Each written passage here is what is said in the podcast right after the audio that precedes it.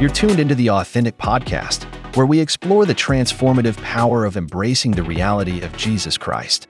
As we embark on this journey together, we will navigate the depths of faith and discover the profound impact that Jesus has on our spiritual walk. In this space, you will find real and inspiring conversations about faith and how, as a believer, we should navigate the kingdom reality. We are excited that you are part of an adventure where authenticity and faith intersect. Welcome to the Authentic Podcast. Let's dive in.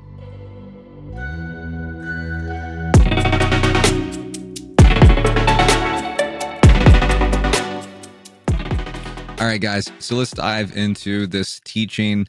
I have no idea how long this is going to run for, um, but I do have some background on Santa Claus, some historical background that I'd like to bring in and read.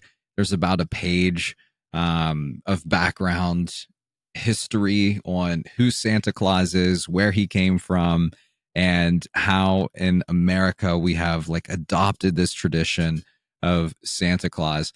So this teaching is called Should We Celebrate Christmas with Santa? And this is just a Christian, a believer's perspective on Santa Claus. Um, so last year, the Lord really started to download a lot of information to myself and my wife about Santa. Um, her and I both had some talks and discussions on just how we kind of got some weird vibes from Santa Claus and um, God just really started to speak to me about who he is and who he's portraying to be, and just the parallels, um, just how close it is almost to like a godlike figure.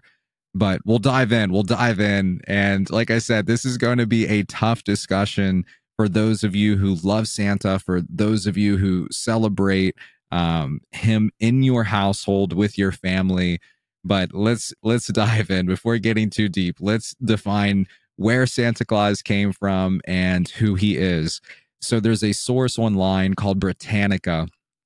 And uh, if you know the the original place that santa claus came from was a guy named saint nicholas.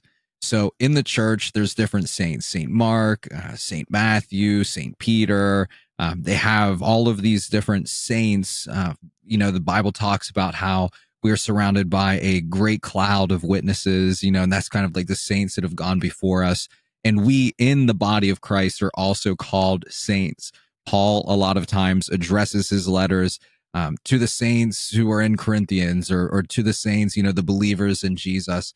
But this guy, his name was Saint Nicholas, and he flourished in the fourth century I'm just going to read right from the source here, guys. This is right from Britannica um, on St. Nicholas. And ultimately, it's going to dive into how Santa Claus became and was adopted in North America. So, St. Nicholas, who flourished in the fourth century, he was one of the most popular minor saints commemorated in the Eastern and Western churches and now traditionally associated with the festival of Christmas.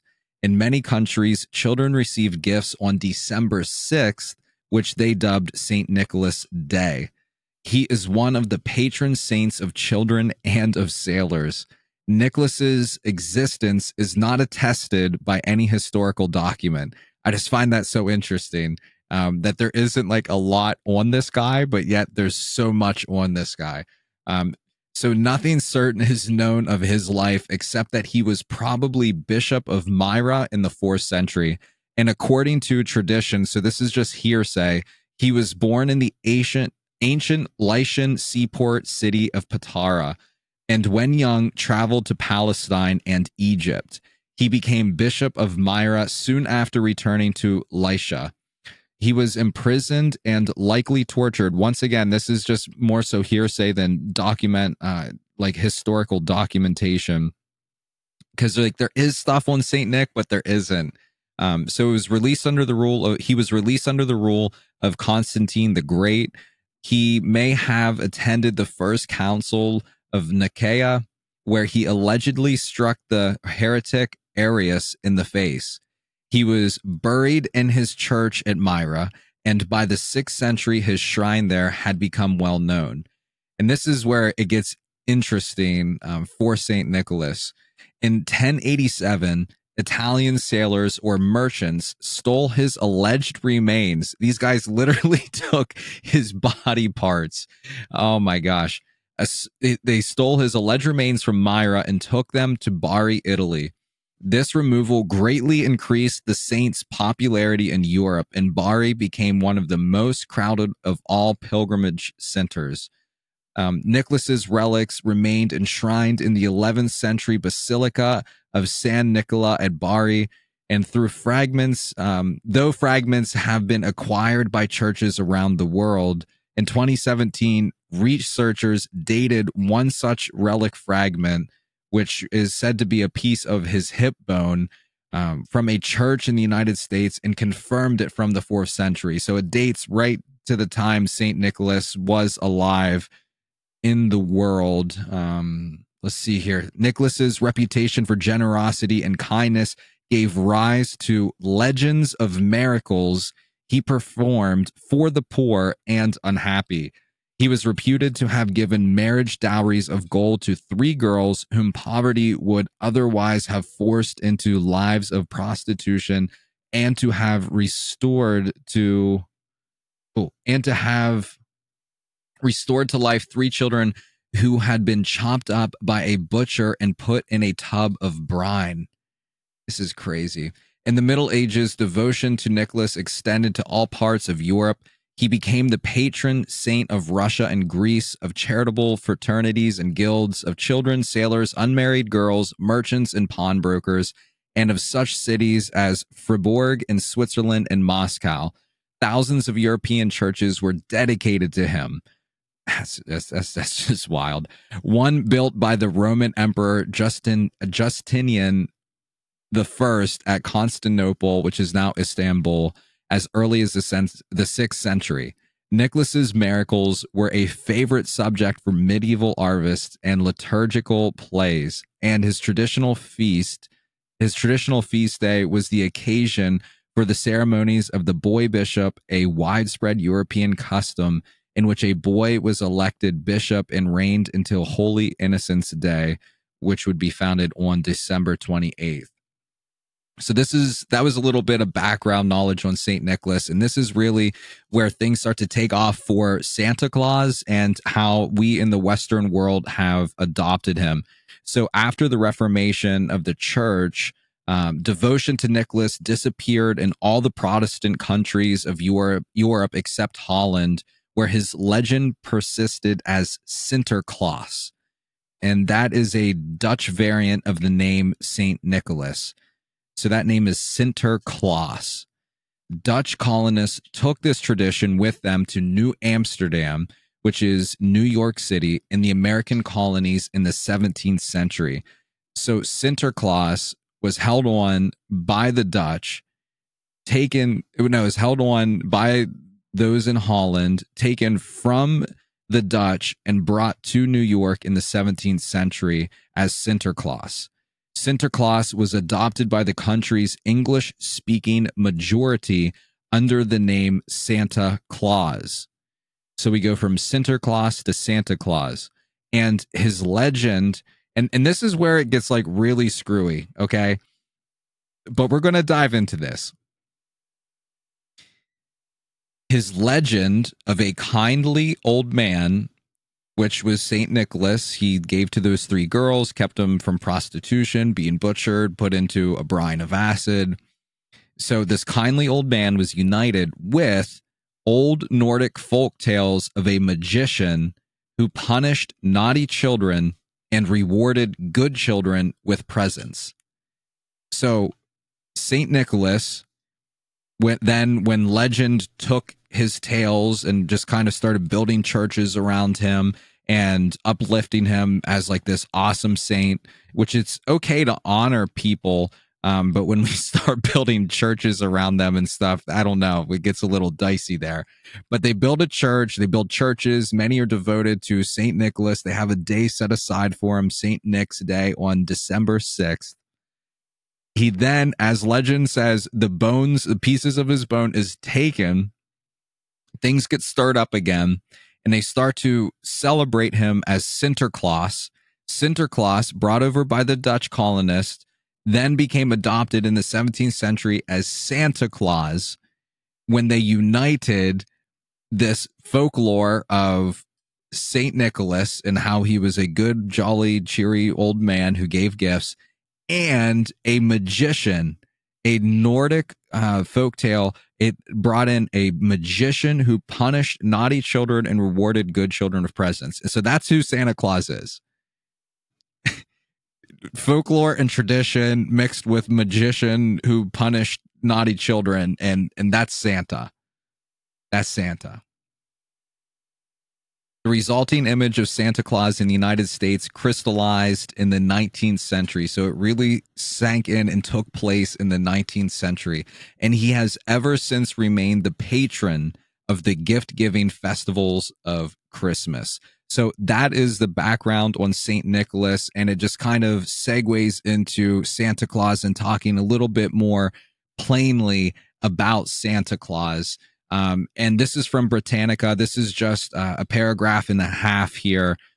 This is right from Britannica. Santa Claus, a legendary figure who is the traditional patron of Christmas in the United States and other countries, bringing gifts to children. That's his role. His popular image is based on traditions associated with St. Nicholas, a fourth century Christian saint. So that's exactly who we just brought up all of that old information on. Father Christmas fills the role in many European countries. Note his name's Father Christmas. Oh man, I'm going to get fired up on this stream tonight. I'm telling you. So, Father Christmas fills the role in many European countries. The Dutch are credited with transporting the legend of St. Nicholas, Sinterklaas, to Amsterdam, New York, along with customs of giving gifts and sweets to children on his feast day, December 6th, which we know that. But here we go. Santa Claus, this is if you ask anybody out on the street and they say, and you ask them, who is Santa Claus? This is what they're going to say. Santa Claus is said to live at the North Pole with his wife where he spends the year making toys with the help of elves. There he receives letters from children asking for Christmas gifts. On Christmas Eve, he loads his sleigh with toys and flies around the world, drawn by eight reindeer, stopping at each child's house. He slides down the chimney and leaves the gifts, refreshing himself with milk and cookies left for him by the household's children that is a lot of background information and yes it is crazy knowledge um, but i really wanted to dive deep into saint nicholas like i always heard of the legend of saint nicholas you know he gave gifts to the children um, and in my ignorance i didn't even recognize that he was a christian i didn't recognize that saint was just like saint peter or saint mark he was saint nicholas so it was cool to dive into some background knowledge on another brother in the faith another saint in the faith. Um, but I had no idea how we actually ever adopted Santa Claus. I was just like, oh, yeah, so there was Saint Nick. He gave good gifts, and then we just turned him into Santa Claus. I had no idea that all of this was based on legends and myths and folklore and meshing a, a saint in the faith with a magician who would punish naughty children and and mashing meshing that together into this image that is now worshipped for a solid month or so of the year. And some kids some families like they they are required to quote unquote be good the entire year so santa will bring them presents so this this guy isn't just being highlighted december 31st or sorry 25th have a couple days floating around December 25th. Like he is not just celebrated on this day, he's celebrated year round. And that is why we're going to get into the segment of this podcast. Should a Christian celebrate Christmas with Santa Claus? No. no. Here is six, maybe seven reasons why we should not, as Christians and as believers, celebrate Christmas with Santa Claus. Number one, Santa is built on a lie. He is a promise of false hope. And I have a couple Bible verses to read here. Proverbs 13:5 The righteous hate what is false, but the wicked bring shame and disgrace. So if the righteous hate what is false, why are we buying into Santa Claus? Revelation 21 8. But the cowardly, the unbelieving, the vile, the murderers, the sexually immoral, those who practice magic arts. Well, hold on. Magic arts isn't Sinterklaas, Saint Nick, and um, this old Nordic legend of a magician isn't that meshed together into Santa Claus? Who practice magic arts, the idolaters, and all liars. Oh, whoa, there's two in one here. If Santa is meshed with a magician and he's built on a lie, here's the ending part to Revelation 21 their place will be in the fiery lake of burning sulfur. This is the second death. Whoa, that's not good. Proverbs 12 22 says, The Lord detests lying lips, but he delights in men who are truthful. I think that it gets into a very dangerous area when we are proclaiming a lie and living a lie. And I know that it seems very innocent, right?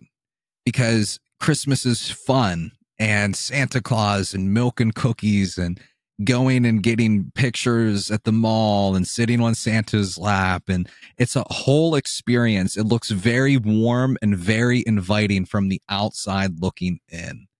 But when you break it down and actually look at the core of this thing, you will see that it is rotten. It is built on a lie, that it is phony, and God detests lying lips. So why are we lying about this? Oh, number two, reason number two, why as Christians, we should not celebrate Christmas with Santa. Santa creates stumbling blocks. Santa creates stumbling blocks.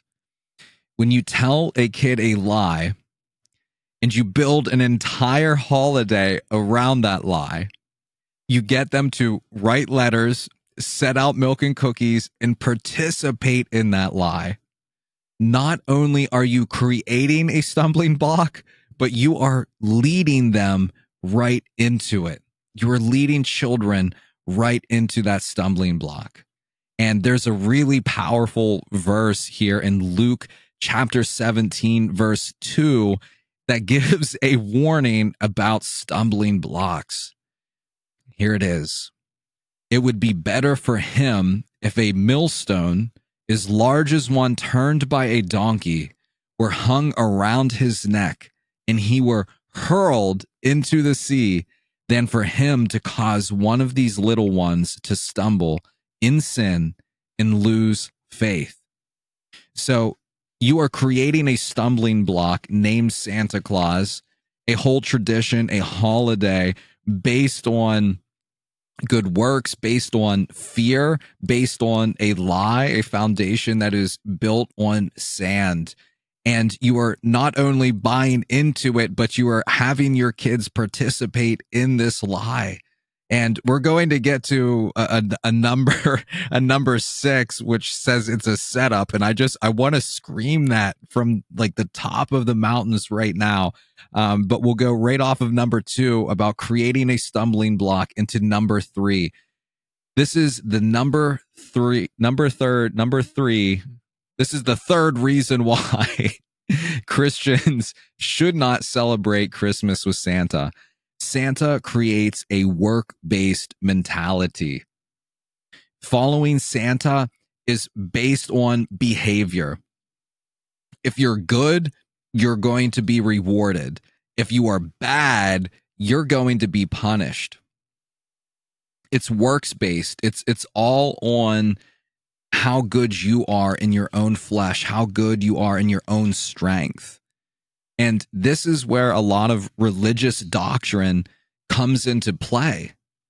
See, a lot of religion and other uh, religions like Islam and um, Well, Buddhism really just only allows you to suffer as little as possible. Um, Jehovah Witness. Um, there's a bunch of different religions, which I'm failing to be able to mention at the moment, but it's all based on how good you are, how many deeds you have done, how many converts you have converted um, from Christianity to Jehovah, how many doors you've knocked on, how many Hail Marys you have said. There's so many things in religion that is based on how good you are or how many good works you have done. And the issue in those settings with those religions is they cannot assure your salvation.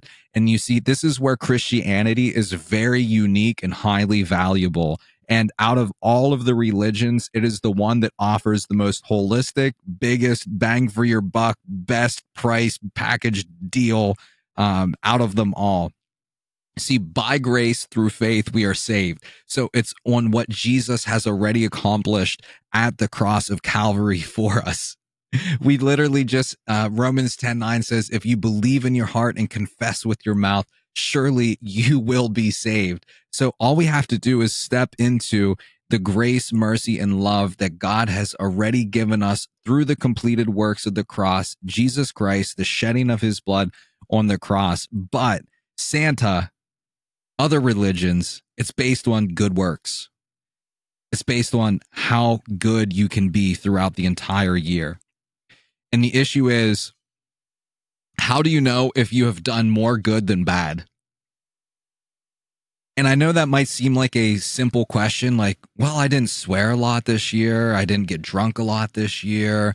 Uh, I, I held open the the door for old ladies. I did a lot of like great things. You know, I did good things. I, I, I fed homeless people down at the, the homeless shelter. I, I, I gave the shirt off my back to, you know, but how do you know that you've done more good than bad? Who is the judge of that? Who determines what's good or bad?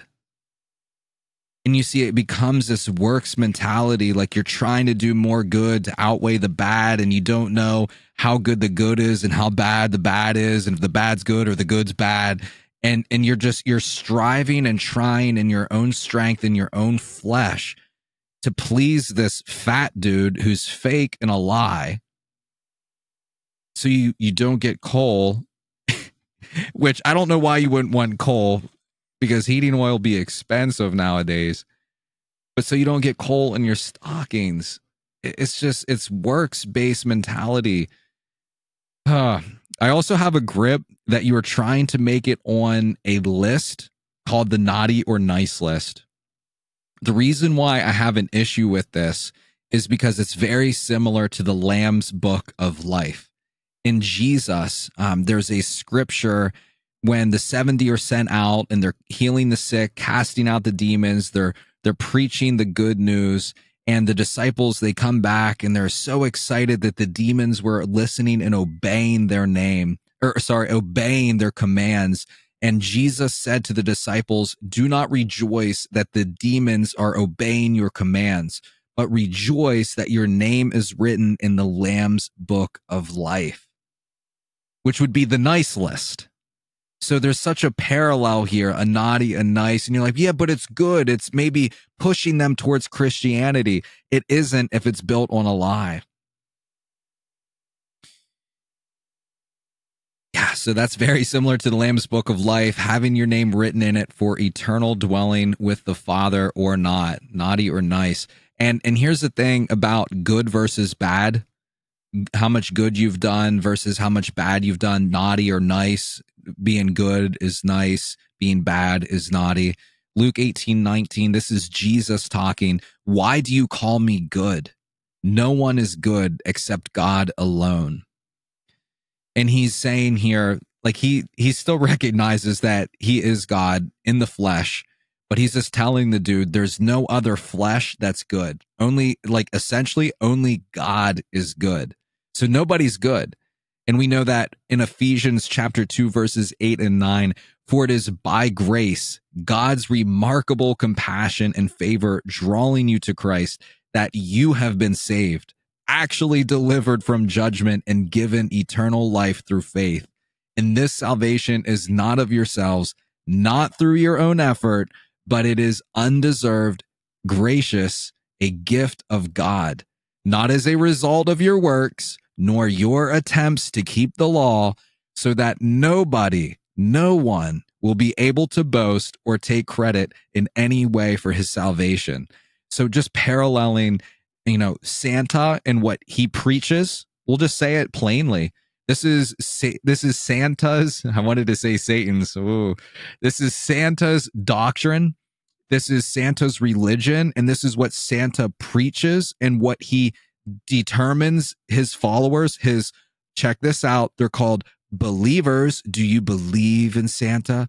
Do you believe in the Christmas spirit? Are you a believer? Just believe. And this is what Santa requires from his believers that they are works based, that they do more good than bad. And he's the one that determines if they go on the naughty or nice list. And he doesn't have a book of rules to tell you what goes, what doesn't he might have a spirit, but it ain't the Holy Spirit. I can tell you that. Um, so let's get to number four, the fourth reason why, as a Christian, we should not celebrate Christmas with Santa. Number four, it shifts the focus off of Jesus it's so easy to get caught up in the season of buying gifts, looking at Black Friday deals, Cyber Monday deals, going to all of the stores, checking off lists for your nieces and nephews and wife and cousins and parents. And it becomes this money pit. It becomes more of looking at your bank account than the Bible it becomes more looking at how perfectly wrapped the gifts are than how you have been setting yourself apart for Christ. It becomes about the gifts and not the catch this gift giver. My God. All good things come from the Father of lights, not the festival of lights, not the Father of Christmas. All good things come from the Father of lights how is it that we focus so much on things of Christmas, but so little on things of God? Is giving bad? No. The Bible says that it is better to give than to receive. But how many times do kids cry when they do not get the gift that they've been wanting? And, and, and for a matter of fact, how many times do adults cry when they don't get the gift that they asked for or, or wanted? That's when our focus has been shifted from Jesus one onto gifts because Psalm 23 says, The Lord is my shepherd, I shall not want. Family and tr- tradition, they start to become idols. But God said, You shall have no other gods before me. Which brings me to number five the fifth reason why you should not celebrate Christmas with Santa as a believer. Santa is an idol and has godlike characteristics. For this uh, number five, I want to break down the song um, Santa's Coming to Town. And we all know the lyrics. You better watch out. You better not cry. You better not pout. I'm telling you why. Santa Claus is coming to town. He's making a list. He's checking it twice. He's going to find out who's naughty or nice. Santa Claus is coming to town. He sees you when you're sleeping. He knows when you're awake. He knows if you've been bad or good. So be good for goodness sake. I want to break this down. I want to tear into this because this is Santa's mantra I mean, everybody who believes in Santa or Christmas spirit, they know this song. Even if you don't believe in Santa, you know this song. But these are truths. These are things that we accept as fact about Santa and we buy into and feed. So you better watch out. Why why are we watching out? Why are we telling our children you better watch out? Because you're instilling fear into them. You're saying you better watch out because if not this, then that. Matthew 10 28 says, Do not fear those who kill the body but cannot kill the soul. Rather, fear him who can destroy both soul and body in hell. Santa wants you to fear him. But God wants you to fear Yahweh, God, the creator of the universe. We need to fear, have a healthy fear of the Lord. But fearing Santa instills the wrong kind. And 1 Peter 5 8 does tell you to watch out. It says, stay alert, watch out for your great enemy, the devil. He prowls around like a roaring lion, lion looking for someone to devour. All right, Santa, maybe we should be watching out for you. Maybe you are on the prowl like a roaring lion looking for someone to devour under the guise of jolly old St. Nicholas you better not cry. Why, why, why are we telling our kids you better not cry? This is a works-based thing. Like if our kids are having a breakdown or something that's going on, they should be allowed to express emotions in a healthy manner. They should be allowed to cry. Ecclesiastes 3, chapter 4, um, it says there is a time for everything and a season for every activity under the heavens. There's a time and a season for everything, including crying. Check it out. There's a time and a season to weep, and a time and a season to laugh, a time to mourn, and a time to refrain from embracing. This is just so demonic. Like, you have to see this that these truths that we accept as facts of Jesus, you better watch out. You better not cry. And we just make it sound so cheery. And I'm going to tell you why. Santa Claus is coming to town. No, he isn't. he isn't coming. Because Santa is a lie.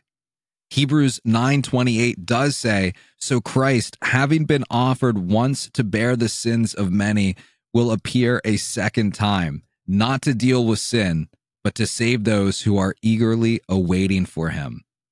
It gives us false hope, this false promise Santa Claus. He he just he's it's like we're waiting on him. We're expecting him to come on Christmas night to give us gifts for Christmas morning. And we're waiting and we, we're saying he's coming, but he's not. It's a false expectancy. It's a hope that we should be placing in Jesus Christ. It's an expectancy that we should be having for Holy Spirit to move in our lives. He's making a list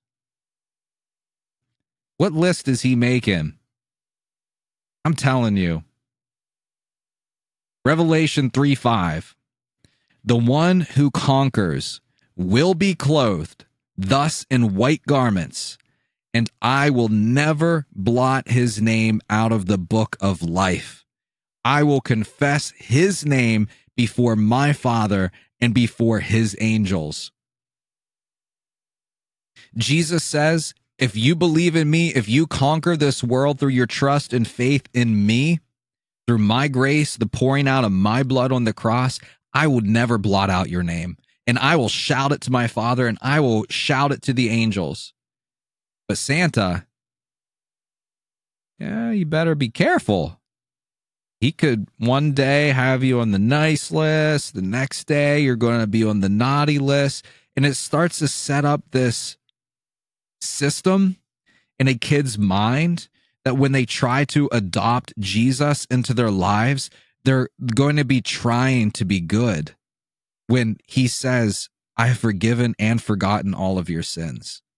You see how dangerous it is to incorporate Santa into your family's lives as a believer in Jesus because the similarities are eerily similar, but they're full of deceit He's checking it twice.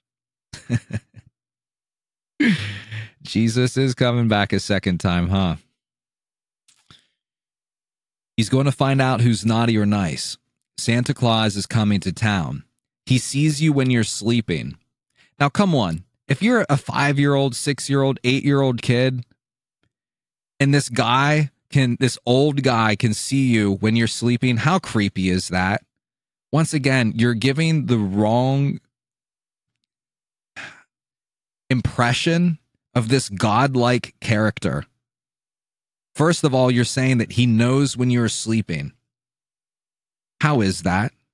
How can he know when every child is asleep in the world?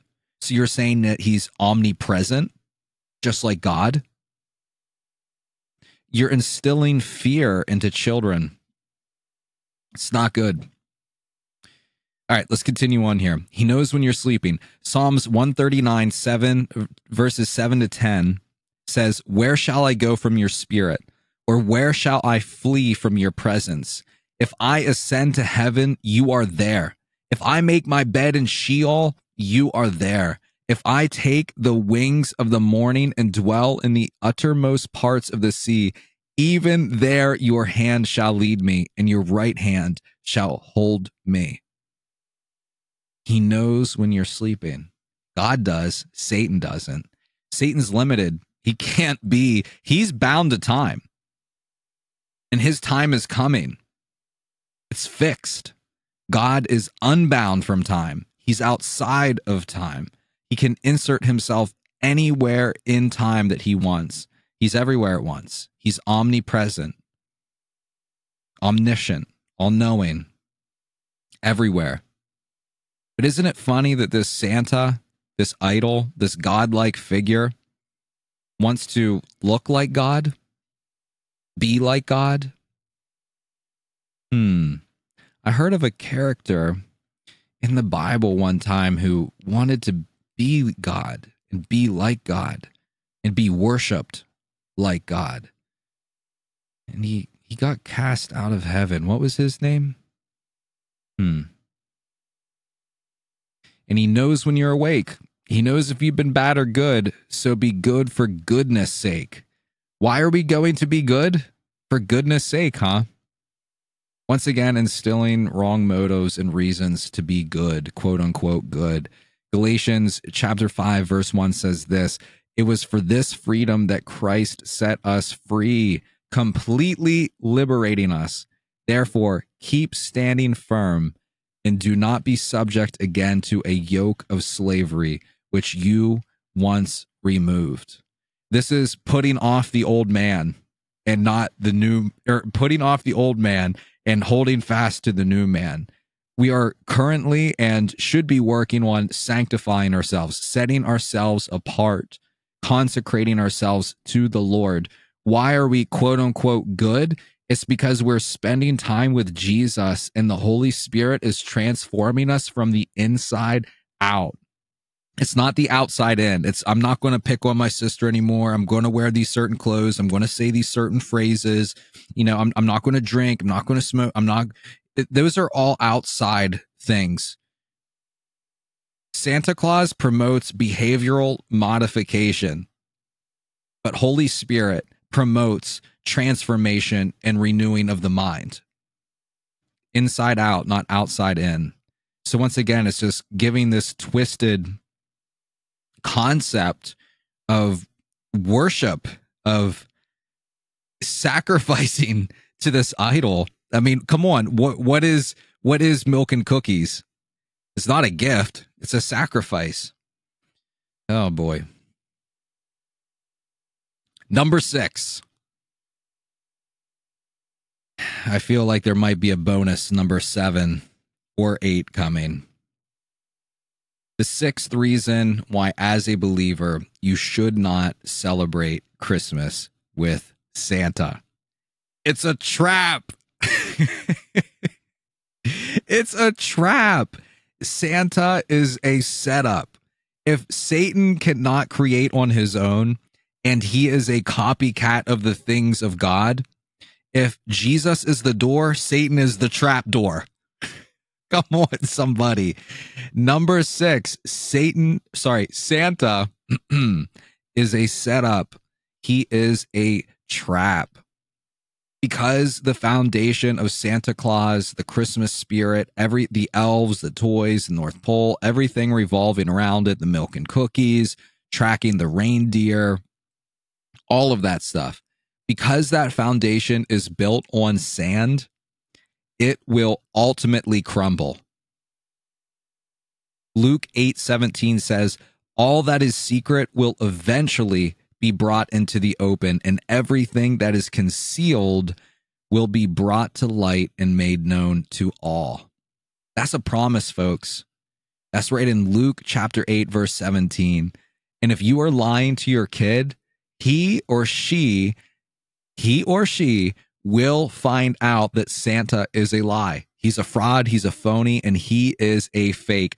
All of this elaborate planning with the stockings and the coal and you know santa footprints outside or reindeer bell jingles you know or whatever ploys and plots and schemes that you have done to get your kid to buy into this lie it's all going to become it's all going to crumble down one day and here's the sick part you know it you know that this lie is going to come to a halt one day and they are going to be devastated you're going to lose their trust.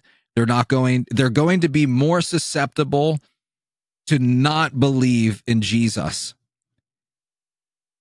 Because if this elaborate scheme, this plan, this story was told and made up about Jesus and we do all of these activities and we're good for him and we and we do all of this stuff. Well, that's what Jesus wants. He wants you to do all these activities and be good for him and there is a story about him and you know and we take communion we give him cookies and it's like there's all these parallels and they're like if if if santa wasn't real and the easter bunny wasn't real and the tooth fairy wasn't real then why is jesus christ why, why is he real it's a trap it's a setup guys santa the lie will be exposed and found out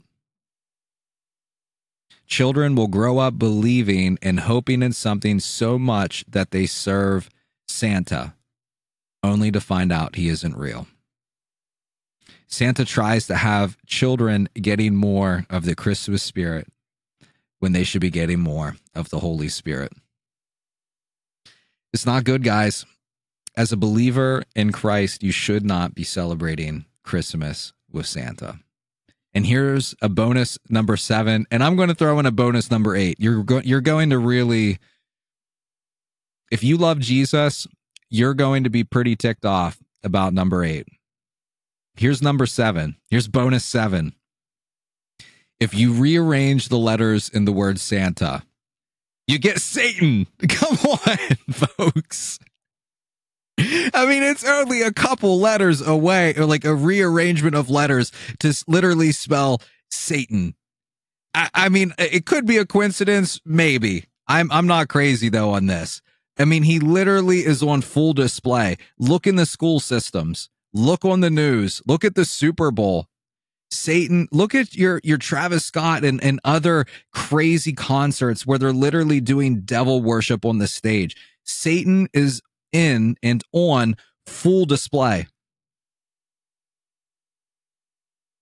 So, why wouldn't he want to be worshiped in a godlike manner? Celebrated almost year round, looked up to as this awesome thing, but built on a lie. Satan is the father of lies. You might as well, instead of calling Santa the father of lights, you should call him the father of lies. Or the festival instead of it being the festival of lights it should be the festival of lies. Because god is the father of lights.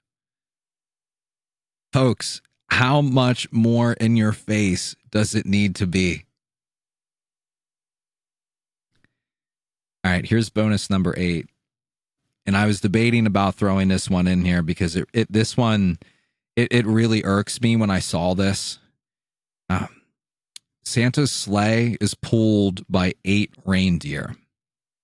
And it's something that kind of hit me in my spirit as I was learning about Santa and going through and just researching St. Nicholas. And I asked Holy Spirit, I was like, why, why eight? Because Satan's a copycat. And I know that there is eight uh, reindeer pulling Satan's, sorry, Santa's sleigh Why? Why is that? And he said, Well, look up the reference of number eight in the Bible. So I looked it up. And here are a lot of different events and facts and things that are attached to the number eight in the Bible. God saved eight people on the ark in order to have a new beginning. So, a lot of times, eight represents new beginning. Hanukkah is celebrated for eight days. There are eight Beatitudes in Matthew 5. Jesus revealed himself eight times after the resurrection and before the ascension. The New Testament was written by how many? Eight men. Abraham had eight sons. The word blessed is found eight times in the King James Version in Proverbs. Do you want to know why Santa has eight reindeer pulling his sleigh? He's mocking Jesus. He's literally making a mockery of Jesus. And when I found that out, and just how significant the number eight was, and to know whose sleigh was being pulled by eight magical creatures, it just kind of tore me up inside. Um, yeah, guys. Uh, so Satan, he loves to be worshipped. He's the father of lies and he's very deceitful. Nothing good is found in him. It is his nature to lie and to deceive and to take people off of the real reason of Christmas, to take people off of Jesus. His focus is always on himself, nothing else. And Santa is just another one of his schemes, another one of his ploys. And he has people from all over the world worshiping, sacrificing, giving to Santa, literally shedding blood, sweat, and tears over Santa, fighting people for gifts. Do you remember seeing the Black Friday, like the rage and just the animosity of people getting ran over. Like Santa, not good, guys. Like, and, and at the core, like we talked about who Saint Nicholas was and who this Nordic magician who punished kids was and how they mashed them together. And from Sinterklaas, he became Santa Claus. And this is who we worship on Christmas we spend all day talking about Santa and the elf on the shelf and elves and did the reindeer come. We spend all day talking about Santa and giving gifts. And who's this from? Oh, it's from Santa. And you spend maybe an hour in a church for a service, but you're rushing out of there to go spend time and eat meals and celebrate Santa with your family. All day, all month, almost all year, depending on how serious your family is about Santa Claus and keeping that lie running. You worship him. God, I need to tell you this, guys, and you know this. God is a jealous God. God says, You shall have no other gods before me. You shall have no other idols before me. And I'm just, I'm here to sound the alarm, folks. Santa has been an idol for way too long. Since the 17th century, crystallized in the 19th century. But we as America, as the world, have been buying into this lie for way too long. And I challenge you as a Christian as a believer, not in the spirit of Christmas or a believer in Santa, but as a believer in Jesus Christ who is eternal and who takes these things very seriously. He despises liars, guys. He's so clear about that. It doesn't matter if it's a white lie, a little lie, a tiny lie. A, a tiny lie is just as evil and deceptive as the deepest and darkest lie. A lie is a lie. There's no truth in it. Even if it's a half truth, it, it, it's still a lie. So, guys, I just I, I really encourage you and employ implore you to take a look at your relationship with Jesus. Take a, a look and, and ask Holy Spirit, should my household, should my family be celebrating Christmas with Santa this year?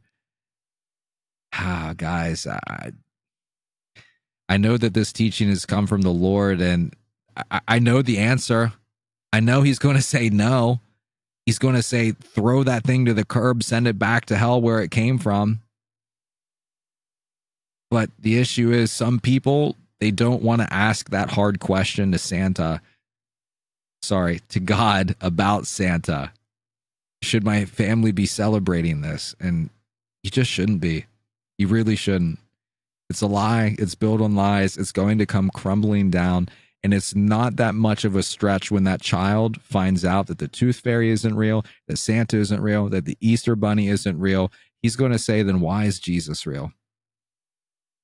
And if you're in a place where you're not manifesting the power of God, if you're in a place where Holy Spirit isn't moving through you and touching people and you're not seeing demons get cast out and people get healed and prophetic words hitting and dreaming dreams and having visions, and I'm not saying you, you have to have all of that, but you should see some evidence of that in your life. At the end of Mark, it says, These signs will follow those who believe. They will speak in tongues. They will cast out demons. They will lay hands on the sick and they will recover recover. They will handle serpents and drink things um, and and not fall drink poisonous things and not fall ill. Like if you're not seeing some of this fruit in your lives i just I, I have to ask like what are you believing? It says these signs will follow those who believe. And i think it's because we're believing in silly things like the christmas spirit and Santa that we're not seeing these things made manifest in our lives. So there was seven, eight. You got some bonuses at the end. There was eight reasons why, as a Christian, you should not celebrate Christmas with Santa in your house. Yeah. I call you guys blessed in the mighty name of Jesus. You are the head and not the tail. Be led by the Spirit. Those who are led by the Spirit are sons. Be a son, be a daughter. See Christ. Ask Holy Spirit to lead and guide you because He will. And He'll guide you into all truths. And He's going to tear down and expose all lies, including Satan, Santa, Satan. I don't know. They're so close together. It's it's tough. I love you guys. I know this is a tough word find encouragement in it because there's good stuff there. God loves you and He's jealous for you. He's so impassioned for you and passionate about you. His thoughts for you are as countless as the stars or the grains of sand on all of the beaches in the world. He's the one that you will spend eternity with. Get to know him, believe in him, celebrate him, love him, because you are already loved by Him. Bless you guys.